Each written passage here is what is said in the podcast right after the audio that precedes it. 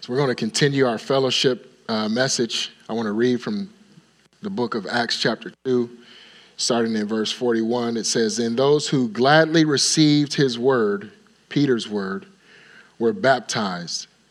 And that day, about 3,000 souls were added to them. And they continued steadfastly in the apostles' doctrine and fellowship, in the breaking of bread, and in prayer. Amen. So we start talking last week about, you know, the three things that the early church gave special attention to. And the first one that we discussed was the apostles' doctrine and, and the fellowship, which the apostles' doctrine is teaching about Jesus Christ and his kingdom. Fellowship is partnering with one another in life. They gave special attention to breaking of bread, which is communion, and in prayer, coming together corporately to pray and to worship God. And so as we enter into this season where God is saying to us, draw near to one another, we too would be wise to give special attention to those things. That we give special attention to the apostles' doctrine and fellowship, breaking of bread, and corporate prayer. Amen? So last week we start to discuss what the apostles' doctrine was. It was once again the teaching of about Jesus Christ and his kingdom because it's not enough to just have faith in Jesus. You have to know who he is. You can call on Christ for salvation and never know who he is. And there's a danger in that. God is interested in entering into relationship with us. Right? It's like people, oh, yeah, I, I, go to church. Well, who cares? Right? You can go to the gym, but if you don't lift any weights or run on a treadmill, it does no good for you. And so you can go to church, but if you're not entering into relationship with Christ and applying his word, it does you no good. Right? So we have to have this relationship, this intimate relationship with Christ. And so I want to look at why it's so important for us to have it. And Jesus tells it to us pretty plainly, and, and frankly, it's sobering to hear his words in Matthew chapter 7, starting in verse 21. He says, Not everyone who says to me, Lord, Lord, shall enter the kingdom of heaven, but he who does the will of my Father in heaven. For many will say in that day, Lord, Lord, have we not prophesied in your name, cast out demons in your name, and done many wonders in your name? And then I will declare to them, or I will say to them, I never knew you. Depart from me, you who practice lawlessness. This is a sobering verse, right? Because these are people who are obviously being used by God. And Jesus is saying, But I, I, I never knew you. Depart from me. Right? This might be hard to wrap your mind around. I know when I read this, it's like, oh my goodness you know, this is, this is kind of scary stuff, but it really isn't if you know him. Because what Jesus is saying is that if you don't know him, you're not really saved. If you just cried out, you prayed some prayer one Sunday morning and, and you went on living your life the way you want to live, or you know, you prayed some prayer with somebody and you, you never entered into true fellowship and relationship with Christ, you, you may not really be saved.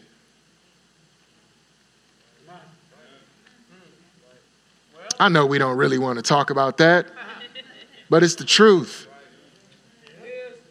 I can't, I'm telling you, it, I'll, I'll, give you my story. Freshman year in college, I come home for spring uh, from Christmas break. I go over to my high school English teacher's house. He's a he's a pastor, and he he preaches the gospel to me, man. And I felt convicted. I got saved in his living room because I just knew I'm going to hell.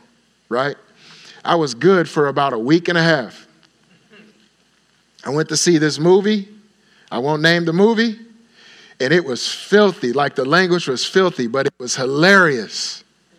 And so I start start quoting the, the, the, the, words from that movie. And before you knew it, I went back to living the way I was living. I go back to school for second semester. I went back to doing what I was doing. I'm not saved. I prayed some prayer and a man sincerely prayed a prayer, Doc. But I never went further than that prayer in starting to know Jesus.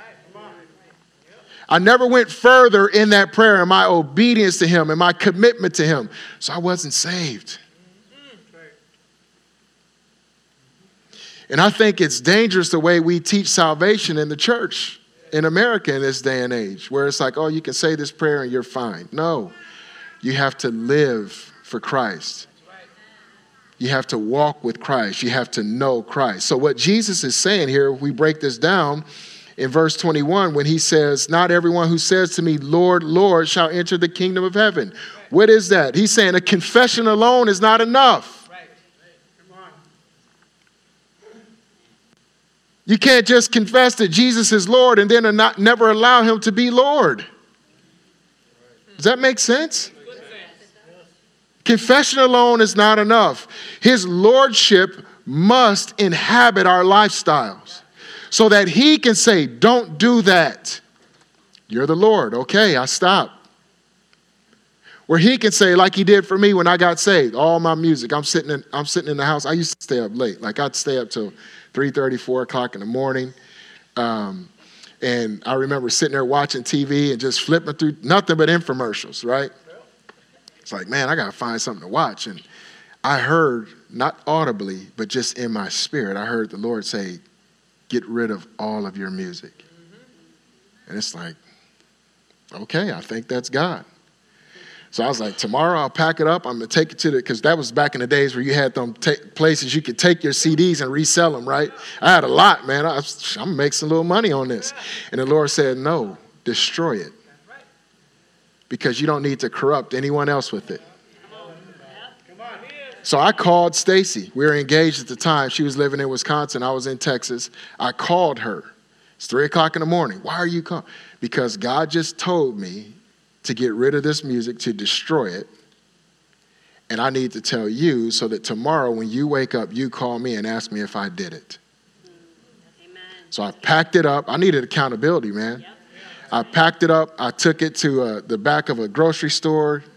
I don't know if I'm if this is legal or not, but it's it's past the, what they call that statute of limitations. I think it's past that.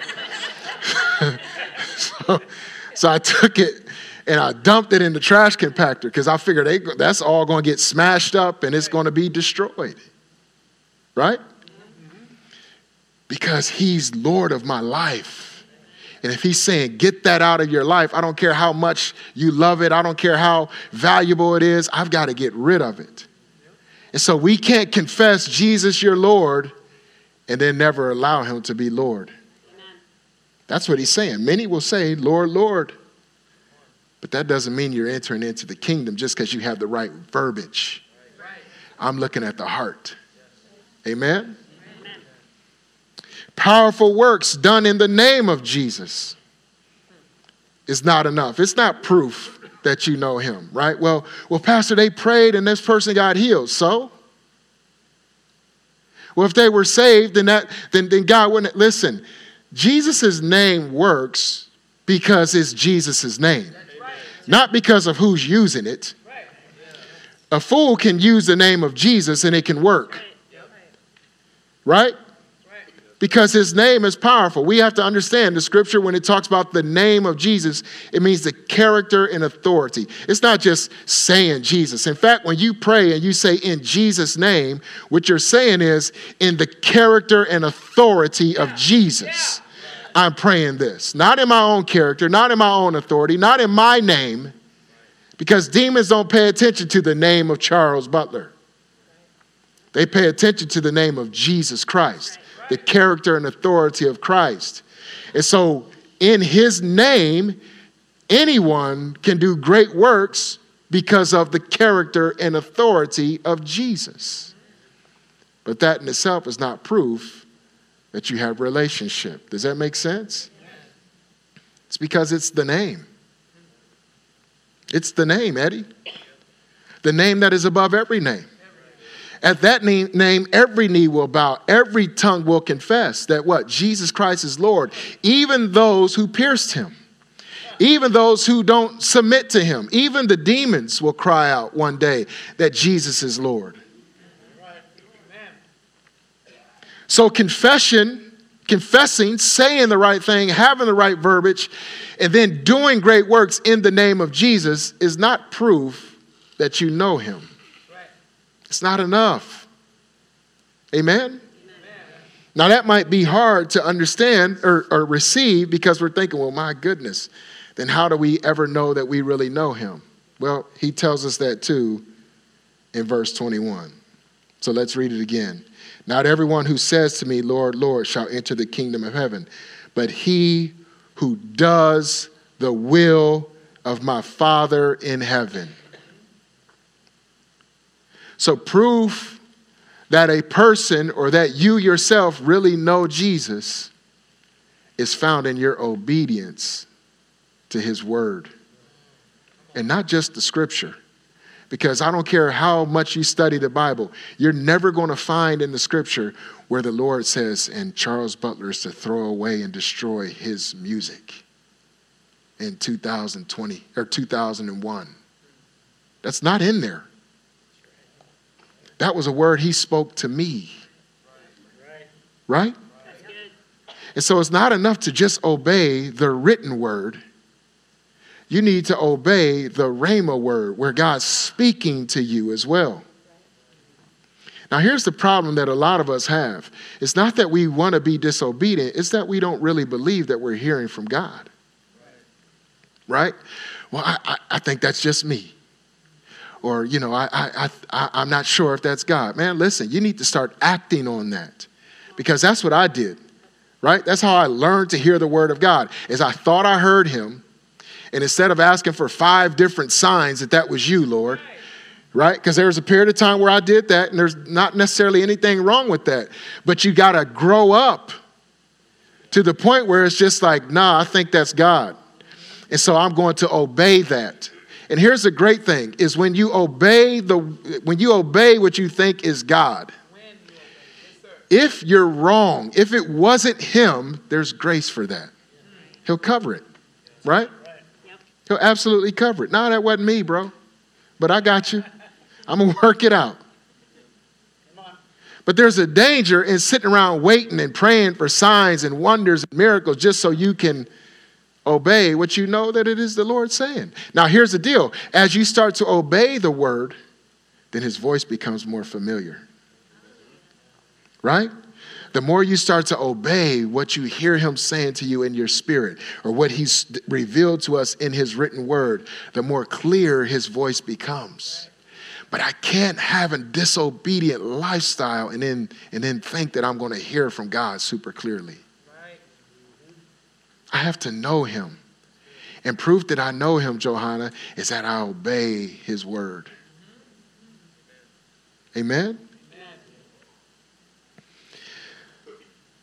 So, genuine relationship with the Lord is expressed in our obedience. The greater you love him, the more obedient you will become. The more obedient that you become, the more intimate the relationship. Now, also, in the more obedient you become and the more intimate the relationship, the greater accountability you will have also. Right? Moses strikes the rock when the Lord says, Speak to it, and the Lord says, You're not going into the promised land. It's like, man, Lord, like, that's like, is that kind of overboard? The Lord is saying, No, I speak to him face to face. For you, it might be overboard because you're still trying to figure out my, my voice. So your, your disobedience in that way would not maybe be as severe of a punishment or, or consequence, I should say. But, but Moses, I speak to him face to face. I've used him to overthrow the most powerful nation on the planet. I, I use him to part the Red Sea. He knows my voice, he knows me. So that when I say speak to it, he can't get in an emotional rage because the people are driving him nuts and strike it out of frustration. Right? So it's one of those things where we're saying, Oh Lord, more of you, right? We just prayed, Holy Spirit, you are welcome here. Flood this place, fill the atmosphere, then get ready to be more obedient to his word.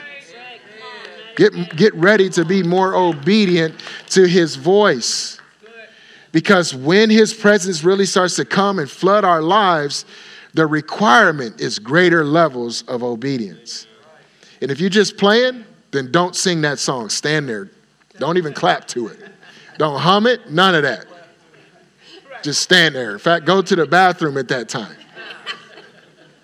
Because I don't want you sitting at the house thinking those lyrics and you ain't really committed to obeying God. Because there's consequences to Him coming into our lives and, and, and revealing Himself to us. And then we're like, yeah, but, yeah, but, I, you know, I, I, I want to live my way. I want to do what I want to do.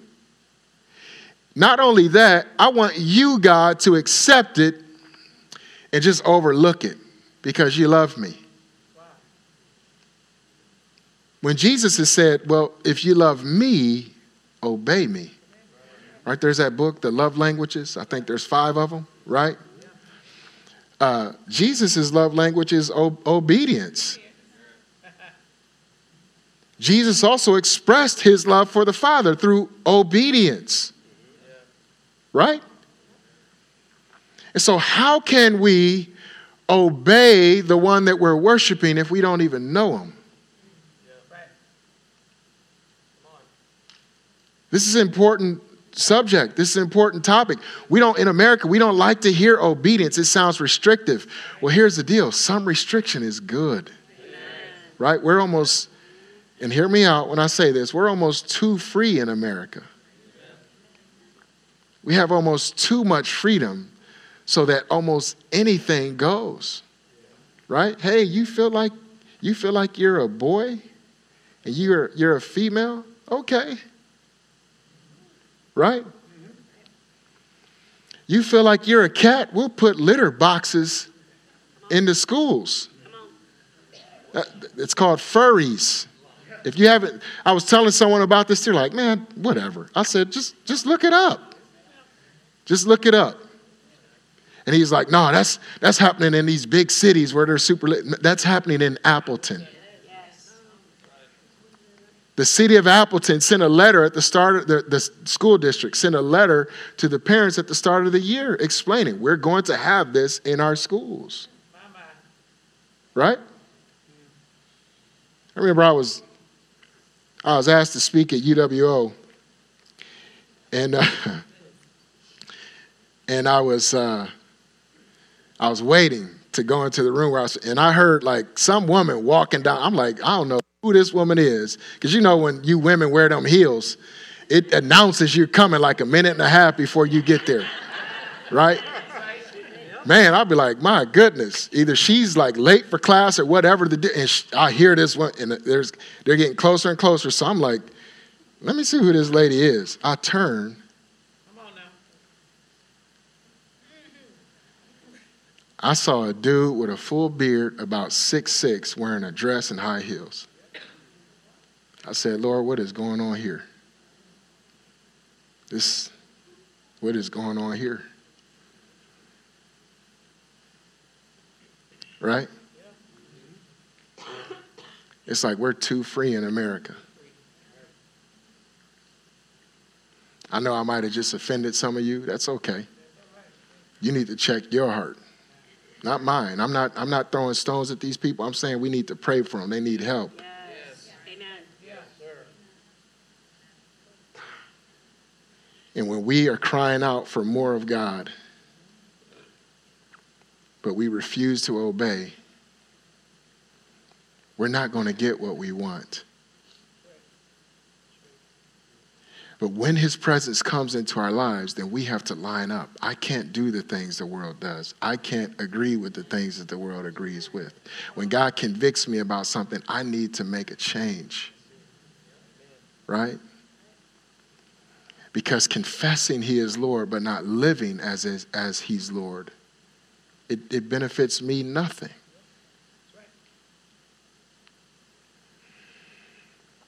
So, our refusal to do the will of God will negatively impact our relationship with the Lord.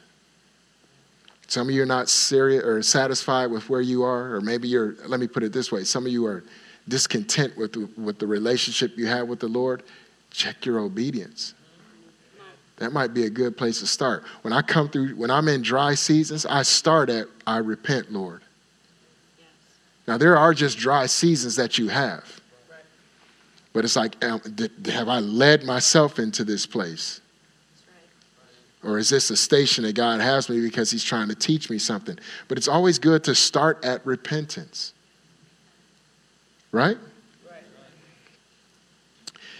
I want to reread verses 22 and 23, and then, then we're going to move on. Um, Jesus says, Many will say to me in that day, Lord, Lord, have we not prophesied in your name and cast out demons in your name?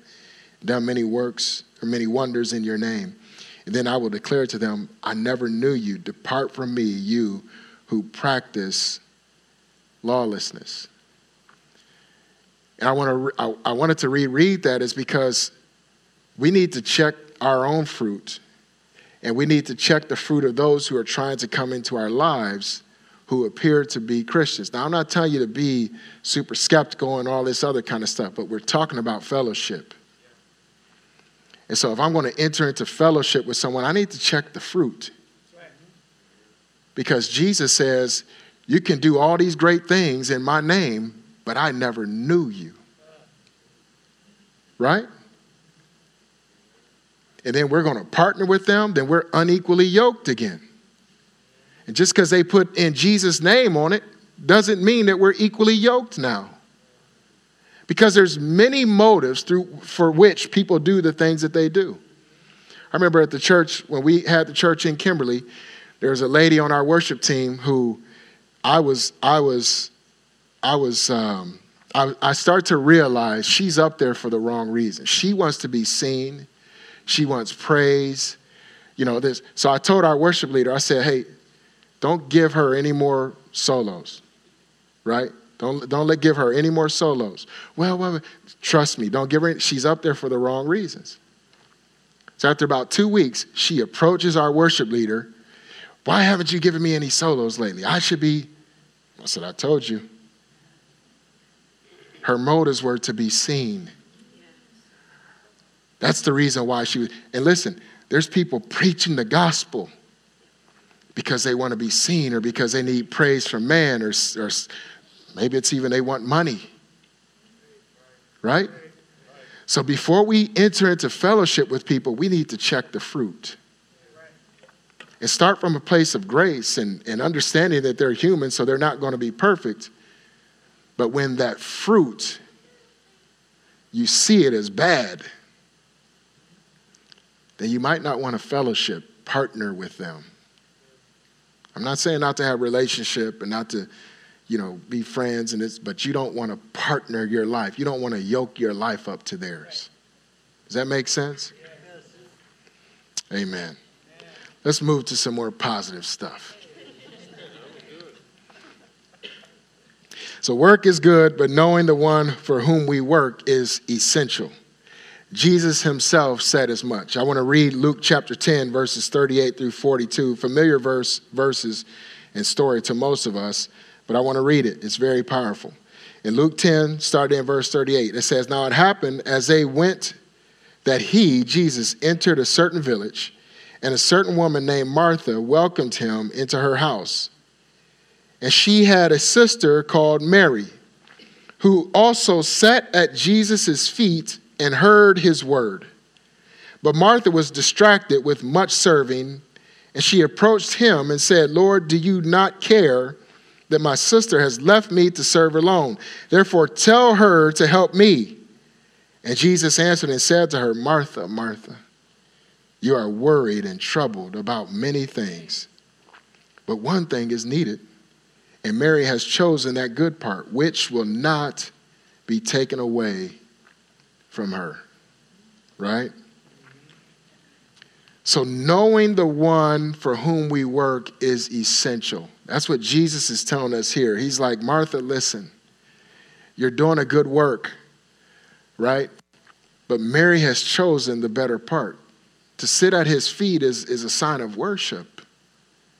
To sit at his feet and listen, I'm, I'm listening to him, I'm getting to know him. I'm not just serving him over here and never listening to his voice, never slowing down enough to hear him and to fellowship with him. And you see the condition of Martha, right? Because Jesus says in verse 41, let's put it back up there Martha, Martha, you are worried and troubled about many things. Worried means anxious. And troubled means disturbed. Well, why is because she's she's she's caught up in the work and forsaking the fellowship, the, the relationship, the intimacy, the knowing of Jesus Christ. And sometimes we fall into that, right? Where we're, we're working to be good enough when it's like, no, stop. You don't have to be good enough. You have to know Him, and He will make you good enough. Right? But we can get caught up in working to prove that I'm good enough or to, to earn what you think or, or what you think is earning your salvation, even though we know you can't. But but we subconsciously get engaged in that. And that, I believe that's where Martha is. That's the reason why she's in this place of anxiety and, dis, and being disturbed. Is because she's she's working and working and working and not spending the time she needs to in fellowship with the Lord. Now, if you have anxiety, I'm not saying that that's your situation. People get anxiety for a lot of different reasons, right? So don't like extrapolate this onto yourself and get offended because I'm not talking about you. I'm talking about this situation here with Martha. That's it, right? That when we get to this place where we're just working and we're neglecting the fellowship with our Lord, things don't go right. And it's like, but Lord, I'm, I'm doing all, yes, yes, that's good that you're doing, but I want you to be in my presence. Where's Mark's not here, but I love how Mark, he says, we're not human doings, we're human beings. Right? Like, like let me just be in the presence of my Lord. And he'll work out all this other stuff that is going on in our lives. Amen? So he says in verse 42, one thing is needed. Well, what is that? Obviously, worship and intimacy with Christ. And I'm not taking that away from Mary, from Mary, Martha, so she could come help you serve. She's chosen the right thing. Think about that. That we all can get to this place where we're totally consumed with work for God and neglecting the fellowship with God. And it's like I tell our leadership team your ministry should come out of the overflow of the time you spent with God, not out of the resources that you need for yourself. That's equivalent to me taking food off of my table to feed the next family and upset with God that my kids are malnutrition. That, that food was for you and your family. Give from your abundance, not from your lack or from your own resources that are supposed to be used for you. And we can get to that place if we're not careful, where we get so consumed with doing what we think God has called us to do and neglecting our fellowship time with Him. And then we burn out or we quit early. Or unfortunately, for some people, they backslide. Right? One thing is needed. Mary has chosen it, and it's not going to be taken away from her to help you serve. You're doing a great job, Martha, but you need to take a break from all that work and come fellowship with me. There's more about me that I want to reveal to you. There's more about me that you need for your next level and your new season. Right? Like, think about that. We all go through, life is cyclical. And if we're not spending that time in fellowship with Christ, we're not going to have the word of the Lord for that season that we're coming into. And what we're going to do is we're going to take an old mindset into a new season, and that don't work. Right? I can't go into my senior year in high school with the third grade mentality. It's going to be weird for everybody. Right? And I'm not going to pass. And spiritually, we can be in that place because we're too consumed, we're over consumed with, with, with, with working and not spending enough time in the Lord. Now, listen, if you're working, serving, ministering, whatever it is, don't quit because I, pastor said I need to spend more. No, there needs to be a balance here. I hate having to make disclaimers like this, but I have to. There needs to be a balance. I'm not, Jesus isn't saying to Martha, stop working. He's saying, no, your sister has chosen a good part. It's not going to be taken away from her. Right? Come get some of this. There's always going to be work to do. Right? Come get some of this. Your work will be more efficient. It'll be more powerful, right? Your ministry will be more powerful.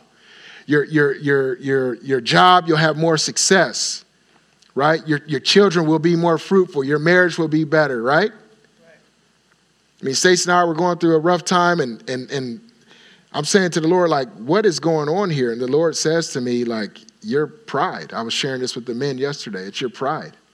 I'm like, Lord, I, pride. Where I'm, I'm not going to say I'm humble, right? Because that in itself sounds prideful. But I don't. Where's there pride in me? And he said, No, you're looking at it from the wrong perspective. Not pride like I'm the man and blah, blah, blah. But just. You're too prideful to tell her when this happened, your feelings were hurt.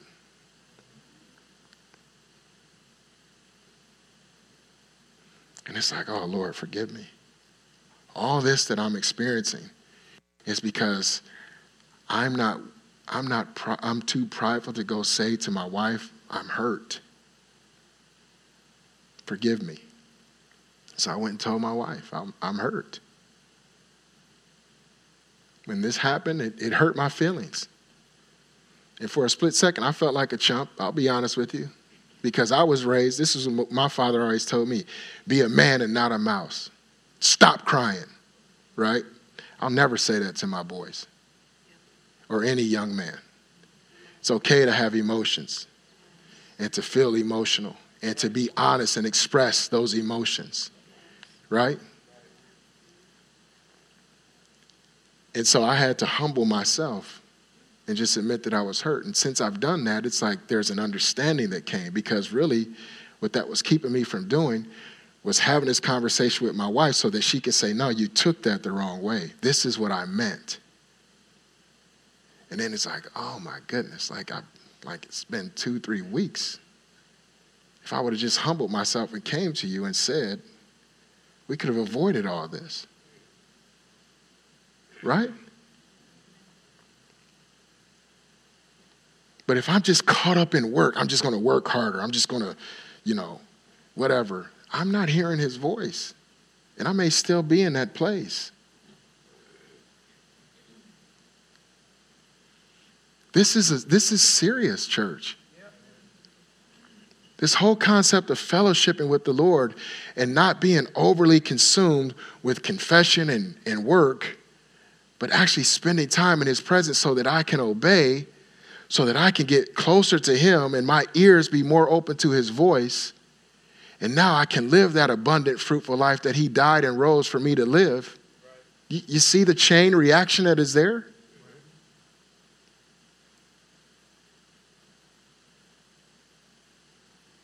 It's not enough to just know that He's Lord. It's not enough to just know that He's Savior. It's not enough to just know that He died on the cross and rose from the grave. I have to know Him. Knowing that He's Lord and Savior is just the starting point. Now I've got to enter into relationship with my Lord and Savior so that my life can truly be transformed. Amen. I love how the Apostle Paul's life is changed because of him knowing the Lord. You know, think about this that Paul's whole life was tied up in religion and and tradition and culture and uh, national pride as a as an Israelite, and he thinks he's doing the will of God by taken into prison and even, you know, participating in the stoning of disciples of Jesus Christ. See, that's, that's one of the dangers of not knowing Him. Is you can go with what you think is right, right? And not know that you're actually working against the move of God and the very thing that you've been praying for. And so Paul is this man who he's, he's casting people into prison and he's on his way to Damascus with a letter from the high priest to arrest and throw in prison any man, woman, or child that is, that is what we would call a Christian. And on his way, on a road in Damascus, the Lord shows up, knocks him off of his horse, and, and, and he says, Who are you, Lord? And I, I really believe that Paul is saying, I thought I knew who God was. Who are you? Right? Like the power that I just encountered is not the power that I thought I was in fellowship with. So who are you, Lord? And he's like, I'm Jesus, the one whom you're persecuting. And I love Paul's response What do you want me to do? Right? And he says, Go, you know, go and I'll, you'll be told what to do. So he's, he's without his sight for three days and he he's praying and in a vision he sees a man named ananias coming in lay hands on him and he receives his sight back. So the lord shows up to ananias and says go to this street and inquire of a, of a man named uh, paul or saul at the time and uh, pray for him. And ananias is like look I, I know who this dude is. He's bad news. Right? Like he like like let me remind you jesus who this guy is. Because obviously you haven't heard and Lord said, No, nah, he's a servant of mine, and he's seeing how many things he must suffer for my name. So Ananias goes in, prays for him, he receives a sight, and it says that immediately, you know, Paul began to preach Christ in the synagogue, Acts chapter 9, verse 20, that he is the Son of God. Then all who heard were amazed and said, Is this not he who destroyed those who called on this name in Jerusalem, and has come here for that purpose, so that he might bring them bound to the chief priests. But Saul increased all the more in strength and confounded the Jews who dwelt in Damascus, proving that Jesus is the Christ. So when we know the Lord, our lives are so dramatically transformed that we live different and others began to testify about the transformation that has happened. Right? I remember I met, I, you know, on Facebook and social media, you connect with people you knew back in the day, right? And, and this one uh, girl says to me, like, so were you faking like a jerk in college? And I was like, no, I was a jerk then, and I'm a real Christian now. You know, like both were, were true and genuine. I was an absolute jerk back then. That was fully me. And I had no shame in it, right? Because life was all about me. And so you were just someone or something that I could use to get what I want. That's how I was. But then I encountered Jesus on February 20th, 2001, and everything changed. I'm not perfect. There's still some of that old dude in me and it's like, Lord, keep killing him day by day. Keep killing that joker because I don't like him. But I'm so much further than I was. So where now there's people who knew me back then and even in high school, it's just like, I, I just can't believe you. I'm like, tell me about it, bro. me either. I can't believe it. Right? I remember the first time I went to Africa on a mission trip, and I was there about three days, and I'm standing there, and we're in this village and we're doing outreach. And you look down this little street and you see like this, not necessarily a mountain, but just this big hill. And I'm like, I'm in Africa doing the work of Jesus Christ. And it just brought me to tears. because that's not part of my plan before Christ. But I encountered him and everything changed. Everything has changed.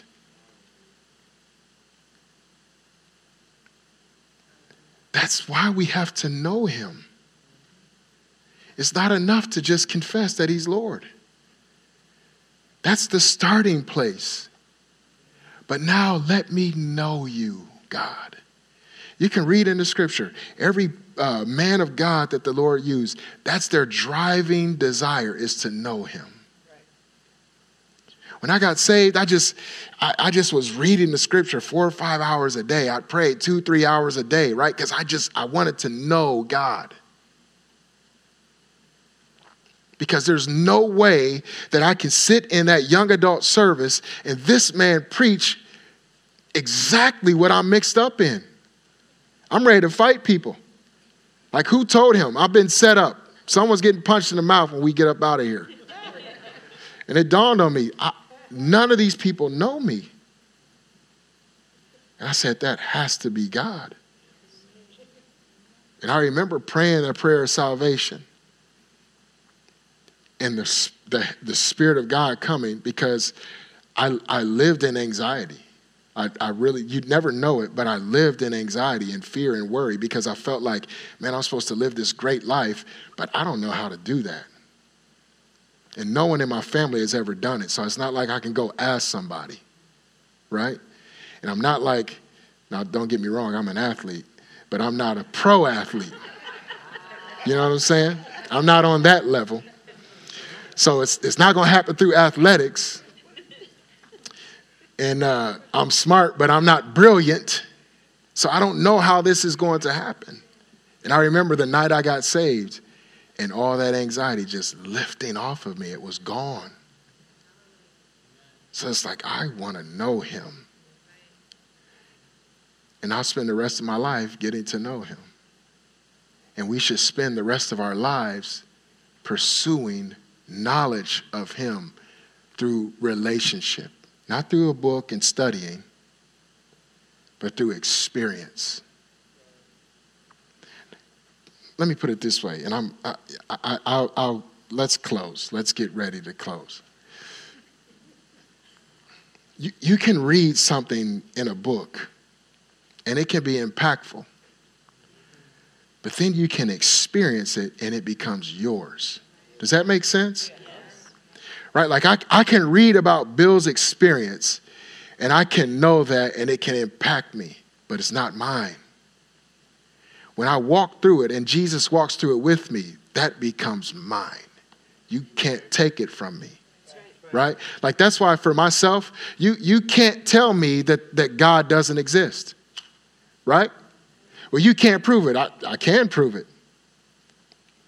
How can you prove it? Well, there's a kid named Josh a young man named Josh, a young man named Josiah, a young woman named Hannah. There's a woman named Stacy Butler. Well, what, what's that got? To, God spoke to me, said she was my wife. While she was pregnant with him, God showed me Hannah. I remember calling Stacy saying, Man, God, God showed me our son. He had like this long, like curly hair. It was like, and and you know, it was in a ponytail and this, and so I'm thinking this whole time it's Josh. Think about this. Josh is 21, Hannah's 16. So the whole time I'm thinking this is Josh. We have Josiah. We have some miscarriages. Hannah comes. Hannah's about four. And I'm looking at her one day while she's laying in her bed because I always riled the kids up before I put on the bed. It used to drive Stacy nuts. And I'm riling her up. And I and I when I looked at her, I was like, I got that deja vu thing, right? Like, whoa, like it was disorienting. And the Lord said, I showed you her while he was still in Stacy's womb. You can't tell me God doesn't exist what I thought was my son actually was my daughter. So he was saying, not just this boy and not that boy, but this girl. God exists. And so you and I need to spend the rest of our lives getting to know him. In 1 Corinthians chapter 9, verse 9 or 1 Corinthians chapter 6 verses 9 and 11 it says, Do you not know that the unrighteous will not inherit the kingdom of God? Do not be deceived. Neither fornicators, nor idolaters, nor adulterers, nor homosexuals, nor sodomites, nor thieves, nor covetous, nor drunkards, nor revilers, nor extortioners will inherit, will inherit the kingdom of God. Right? I guarantee every single person in this room was at least one of those at one point in time, if not multiple. Verse 11 is where the power comes in. He says, As such were some of you, and I'll say all of us, were some of these things. But you were washed, you were sanctified, you were justified. In the what? The name of the Lord Jesus and by the Spirit of our God.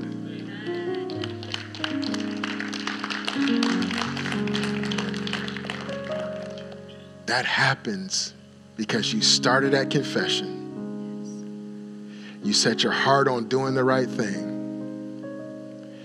And you did not neglect the fellowship with your Lord and Savior. So as you partner with Him, He said, Here, give me drunkenness, give me homosexuality, give me unrighteous anger, give me covetousness. Give me your thief, give that to me. Give your foul language to me. I'm going to give to you peace and righteousness and justification and redemption and forgiveness of sin. There's this great exchange that happens when we enter into relationship with Christ. He gets all of our mess as long as we're willing to let Him have it. And we get all this goodness in, in, in response. That's a great exchange. But once again, to beat a dead horse. That doesn't happen if we don't seek and pursue to know Him. Fellowship. Fellowship with God and each other. Because your brothers and sisters in Christ who are sitting to the right and left, front and back of you, can help you go deeper into relationship with Christ. That's why last year, draw near to me. Now this year, draw near to each other. Because two people, three people, 12 people, 120 people, 300 people pursuing Christ in partnership with Him and one another can't be stopped. Right? So, Father, we pray that.